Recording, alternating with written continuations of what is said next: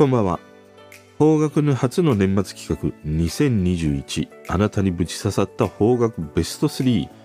とうとうね最終夜となりました。今日でね第5回目となります。1から4回目こちらもね合わせてお聞きくださいませ。ということで最終夜行ってみましょう。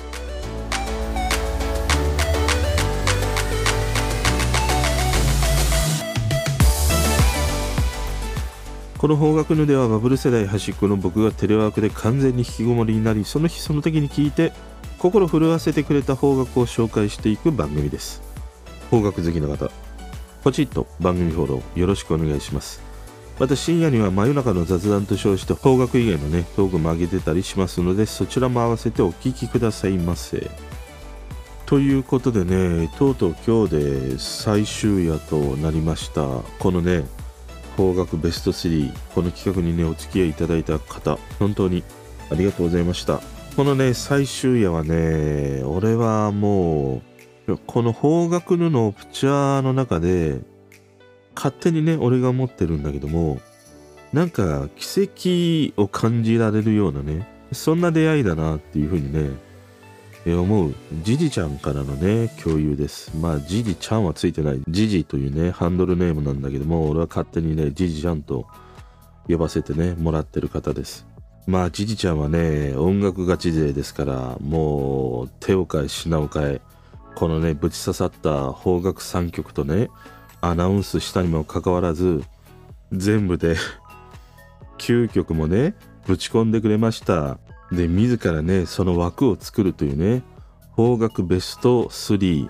そして邦楽ライブベスト3そして昨日だったかな？邦楽裏ベスト3とねもうね3つもね自らコーナーを作ってね共有していただきました。ねえいやこの作戦があったかというねことです。もう本当にね嬉しい限りで今日はね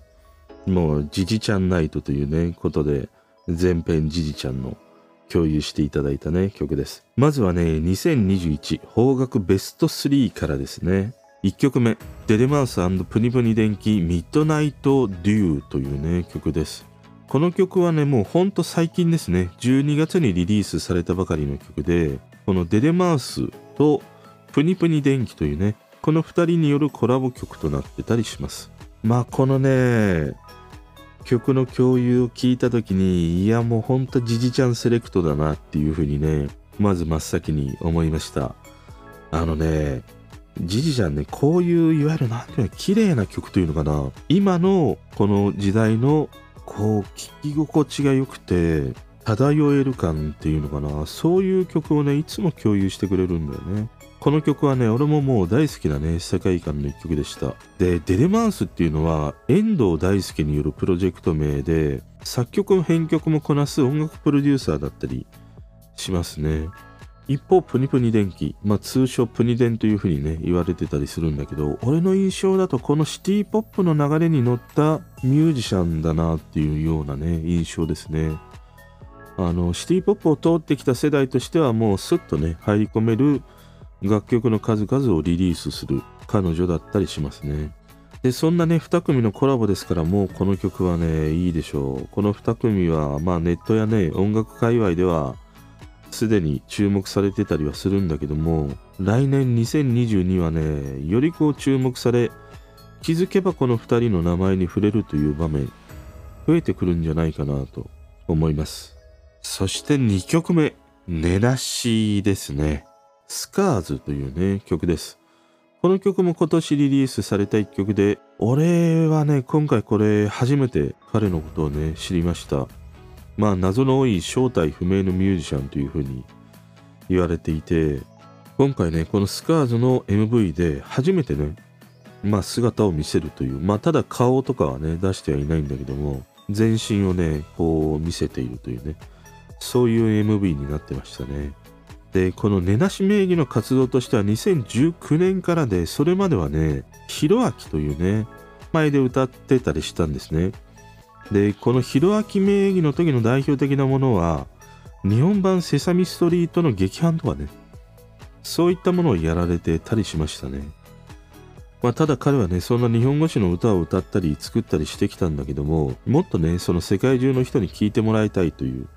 そういう思いがあって、英語詞の曲というものばかりをね、歌うようになってたりしますね。で、この寝なしという名前ね、これは、まあやっぱり寝なし草、そこからね、命名されたようですね。その彼のね、曲を発信していく姿勢みたいなものが、現代のね、様々なボーダレスの価値観ともこう重なって、多くの共感を得ていくんではないかなと思いました。というか、このね、俺の当たり障りのないコメントがね、NHK 的な コメントで、つまらねえな、本当に。ダメだな、これね。まあ、ぜひね、あの、この曲は各自聴いていただいて、こう、どんな風に感じるのかね。その彼のこう、ボーダレスな思想だからこそ、多分ね、自由に聴いてほしいという願いも一方ではね、あるんじゃないかなというふうに思いました。まあ、ただね、英語詞なので何を歌ってるか全くね、わかりません。本当に。そして3曲目。ワルキューレ、絆、スパイラルというね、曲です。もうこれぞジジちゃんセレクトといった一曲でした。このね、ワルキューレ3枚目のアルバム、ワルキューレリボーン。このアルバムに収録された一曲ですね。このね、ワルキューレという女性グループは、アニメ、マクロスデルタの戦術音楽ユニットとして結成された5人組の音楽グループだったりします。で、声優もね、彼女たちが務めているというね、ものだったりしますね。俺はね、このワルキューレ、じじちゃんに共有してもらって初めて知ったんだけども、あのね、実力はね、とんでもない音楽グループだったりね、しました。それは正直ね、驚きました。あの、じじちゃんからね、こうして教えてもらって。なんか変なさ、先入観で、いや、これアニメっしょみたいな、声優が歌ってるんでしょみたいにね、そんなこう先入観を持たずに、一度ね、触れてみるといいんじゃないかなと思うね。いや、こんなにね、音楽性の高い楽曲を歌い、そしてね、それをこう歌いこなすというのかな。もうもちろんそうなんだけども、自分たちのものにしているっていうね。この凄さはね、変な先入観を持たずに、一回ね、こう聞いてみるといいと思いました。で、この絆スパイラルという曲ね、この曲はね、もうズージャだよ。ズージャ。ジャーズですよ。もうザギンでシースーみたいなね、ことと一緒ですよ。ズージャーですよ、これもう完全に。いや、この難しい旋律をね、よく歌いこなすなっていう。俺はね、このジジちゃんとの出会いの中でね、通り過ぎなくてね、良かったなと思った一つが、このワルキューレのね、楽曲だったりしましたね。で、ここまでがね、胸にぶち刺さった方角ベスト3ですね。そして次はね、方角のライブベスト3ですね。まず1曲目。ザ・ファースト・テイクから、マハラージャン、エデンですね。これは良かったね。あの、今年、ザ・ファースト・テイクでね、新しいそのミュージシャン発掘みたいなね、企画をやっていて、その中の一人でしたね。このね、マハラージャンの実態はミーシャと同様にどこにあるのかっていうね、ターバンにあるのかみたいなさ、なんかルックスはさ、YouTube だったかな、TikTok のね、ケミを思わせるようなね、イケメンでね、まあ様々なね、こうしたビジュアルインパクトだけと思いきや、歌やね、曲もなかなかにいいというね。で、このマハラージャンという名前、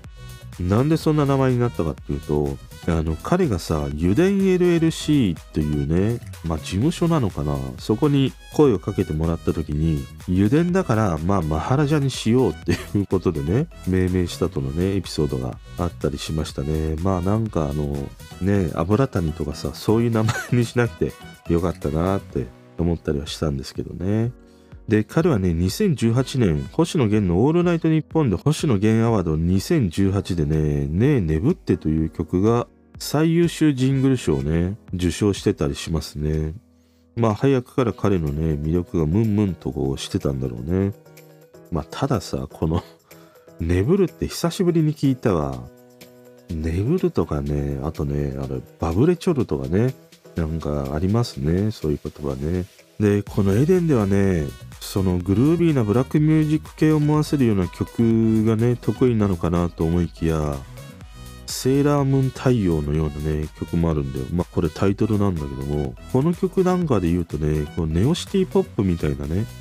そんな曲だったりもするんだよね。なんか一見ビジュアルを見てしまうと極物系のね感じはしてしまうんだけどもその実力やね歌声そういったものはねいやすごい可能性を秘めたシンガーソングライターじゃないかなというふうにね思いました。で2曲目がね E シーンのトラフィックシグナルというね曲です。この曲も今年リリースされた曲なんだけどもいやもうほんとよ よく見つけてくるよなっていう風にねこのねアンテナの巡らせ方がもうすげえなっていつも思う。この E シーンというねバンド新潟を拠点とした3ピースのバンドなんだけども2018年に結成して翌2019年にはねもうフジロックに出演するというねまあかなりね実力とこう注目を浴びたバンドだったりしましたね。でこのボーカルの誠の歌声がさあのウーはあんなようなこう曇りガラスのようなね歌声というものがね特徴的なバンドだったりしましたね。とにかくこの彼女のねボーカルワークが見事だよなっていうふうに思ったね。そのライブであってもしっかりとね自分の世界観を破綻なく送り届けるというようなね。で俺はね何曲か彼女たちの曲を聴いたんだけどいいじゃんっていうね曲があったんだけどもそれもいいなっていうふうにね思いました。そして3曲目鈴木みのりが歌う「アンノンマザーグース」というね曲です。まあ彼女はねあのワルキューレの一人でもあり声優でもありますね。でその彼女がね一発撮りのカバー企画というものをやっていて鈴木みのりカバーズコレクションとしてね約1ヶ月半やってたみたいですね。まあその間に6曲をねカバーするというそんな企画の中のね1曲でした。でこの「アンノンマザーグース」という曲はいわゆるそのボカロ曲なんでねウォアカっていうのかな。その人が制作した楽曲でそれを初音ミクが歌うというねその曲をねこの鈴木みのりがカバーしました。まあこれねそのボカロ曲によくある言葉やメロディー。あとその息継ぎのポイントとかねもう人間が歌うようにできていないみたいなさそんな曲をねこうして歌いこなすこの鈴木みのりというね彼女の実力というものはねちょっとすごかったりしましたね。あの特にねこの曲での中盤の見境のない感情論許されるのならばというねフレーズから始まっていく一連のこのブロックここからはねちょっと圧巻でしたね。そのホイッスルボイスまでとはいかないんだけどもどこまでがね彼女の天井にあるんだみたいなそんなね高いキーのね瞬間もあったりもするしねいや、これはね、ちょっと下世話な言い方をすると、いや、見ないと聞かないと損をしますというね、そんな一曲でした。もう本当にね、お客さん損はさせませんからというね、そんな風にね、言わしめるこのカバー曲のライブだったりしましたね。で、このカバーのシリーズはね、どの曲も良かったです。いや、本当にこの彼女、鈴木みのりというね、この彼女のね、実力はちょっとすごいなっていう風に目を見張るものがありましたね。そしてね、じじちゃんからいただいた3つ目のブロックですね。今年ぶち刺さった方角裏ベスト3でした。これはね、3曲とも同じガールズグループエスペシアのね、楽曲でした。2016年にリリースされたアルバムカルタ。これにね、収録された3曲でしたね。このね、スペシアというのはね、大阪堀尾を中心に活動していたガールズグループで、2017年にはね、もう解散してしまっていたようですね。で、彼女たちの楽曲の特徴というのは、80s ディスコとかね、AOR とか、そういった流れを組む楽曲だったりもするので、俺世代もこう心地よくね、聴ける楽曲というものが多かったりしましたね。でね、この彼女たちをね、サウンドプロデュースしていたのが、その松隈健太がね、代表を務めていた音楽プロダクション、スクランブルズだったりね、しました。この松隈健太っていうのはさ、今年の紅白の出場グループ、 BiSH、彼女たちのプロデューサーだったりね、する彼ですね。で、今回ね、共有してくれたこの3曲というのは、カルタというね、アルバムに収録されているサンシャワーとミステイク、あとオーバータイムというね、3曲でした。俺はね、この3曲聴いて、どの曲も、こう、なんて言うんだろう。アンニの楽曲のような、そのシティポップ感に溢れていてね、やっぱり俺はなんかスッとね、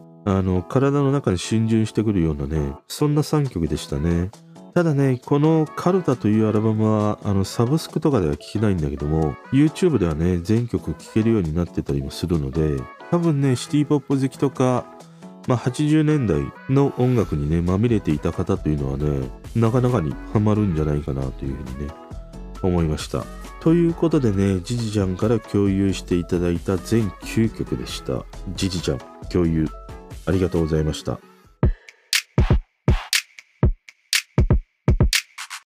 そしてねせっかくなので俺もねぶち刺さったベスト3をねサクッと紹介していきます。あのねこう心にぶち刺さった曲とそのリピートして何度も聴いた曲っていうのがあってなんか必ずしもねリピートして聴いているから心にぶち刺さるというねわけでもないんだなっていうふうにあの今回ねこうして自分でも今年をね振り返ってみてそんな風にね思いました。そんな中でねすげえ心にぶち刺さった曲ということで言うと3曲ねありました。まあなんといってもね俺の中で今年一番ぶち刺さったのはねあの先日マンディ・ワさんにもね共有していただいた STUTS 松たか子これの Presence だったりしましたね。 featuring KID FRESINO のね。まあこれは良かった。まあただこれはもうねマンディ・ワさんが共有してくれたのでもう除外です。あの除外して俺はねまだね3曲話したいですで、プレゼンスを抜いた以外でぶち刺さったということではね、やっぱり夜遊びだね。群青。今年の曲じゃなくて、去年のね、12月なんだけども、いや、ほんと見逃してくれよ っていうね、ことなんだけども、いや、この群青のね、まあ、あのコーラスワークの一連というものはさ、すごい感動してしまいました。まあ、これは後にあの、ゆずとかね、あの、最近だとポルノのね、曲とかにもこういうコーラスが入ってたり、まあ、ピアノの音が入ってたりもしてね、すごいね、この群青に影響を受けたんじゃないかなっていう曲がね、次々リリースされたりもしてましたね。まあ、この曲は本当になんかね、刺さりましたね。本当に刺さった。そしてね、もう一曲で言うとね、アイナ・ジ・エンド、金木犀でしたね。この黒板にね、チョークで書いたような彼女の歌声というものがね、すごく良くて、また彼女の持つこう世界観みたいなものがね、妙にこれを聴いていたタイミングで刺さるということもあってね、トークにもね、あげた一曲だったりしましたね。で、一方ね、刺さりはしないんだけども、すげえリピートしてよく聴いていたっていうね、曲という意味ではね、 Vaundy でした。あの、彼の曲は今年よく聴いてましたね。全部聴いてたりしたから、どれがというふうにね、なかなか選びきれなかったんだけども、年末に来てね、一気に踊り子がね、爆発しましたね、俺の中で。このね、リズムと小松菜奈の MV というね、もう中毒性がちょっとね、凄まじかったですね。まあ、それ以外にもあの、 Aimer と歌ったね、地球儀。あれも良かったな。そしてね、もう一曲ね、よくリピートしていたということではね、鈴木愛理とブルーヴィンテージが歌うね、アップルパイ。まあ、鈴木愛理、キュートのね、鈴木愛理ですね。で、それにブルーヴィンテージのコラボ曲でしたね。すげえ心地よくてね、夏はね、すげえ聴いてました、この曲。ということでさ、いや、お前一体何曲ね、共有するんだっていうことですがね、ほんとこれはね、主催者特権ですからね、見逃してくれよ、本当にね。というね、俺の打ち刺さった曲だったりしました。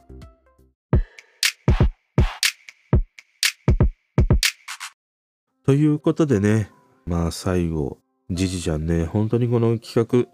年末に向けてのね、クリスマスソングとこのね、邦楽ベスト3、本当にね、数多くの曲を共有してくれてありがとうございました。まあ今年からね、この邦楽のオプチャを解説してみて、じじちゃんだけさ、まあ LINE のオプチャの方からね、この邦楽のを見つけて参加してくれたんだよね。それ以外の方というのは、大体多分、俺のこの配信を聞いてね、あの、参加してくれた方々だったりはしたんだけども、そういう意味ではね、まあ、すごくね、この方角ののお茶の中にあったね、貴重なね、存在だったりするんだよね。で、最初ね、じじちゃんとチャットした時にさ、いや、音楽ガチ勢ですからっていう風にね、話してくれて、いや、またなかなかにめんどくさいのが来たな、みたいなさ、ことをね、ちょっと思ったんだよ。でもそれからさ、いろいろとこうチャットして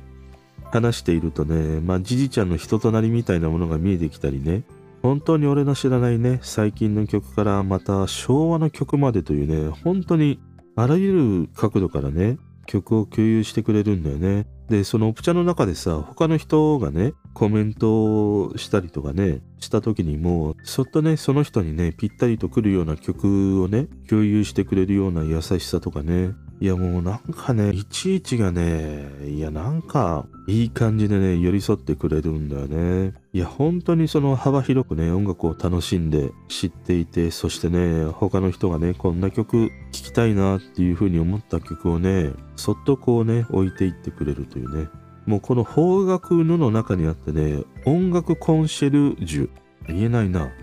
音楽コンシェルジュズ。あ、いいか。まあ、そんな感じです。ね。もう本当に憎たらしいほどにね、俺の壺という壺をね、もう計略飛行北斗百列圏状態でね、突き刺してくれるというね、じじちゃんですね。まあどこに住んでるかも知らないし、年齢もね、まあ俺は勝手に男性じゃないかなというふうには思ってるんだけどね、まあ性別もわからないけれども、でもね、この方角ののオプチャに参加してくれて、またね、こうして企画にもね、参加していただいて、本当にいつもいつもありがとうございます。そしてまたこれからもね、あの、じじちゃんのペースでいいので、いろんな曲みんなにね、共有してください。よろしくお願いします。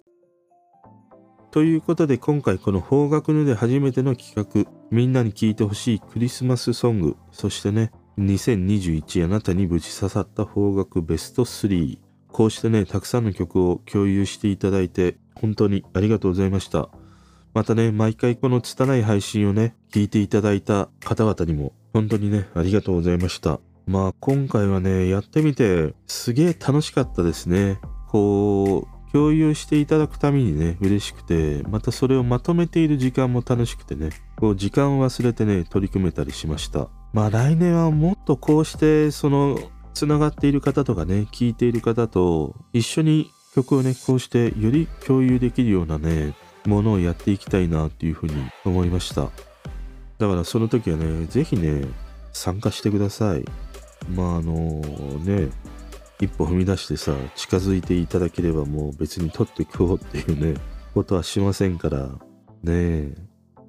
ぜひね、次回またこういう企画をやった時、サクッとね、あの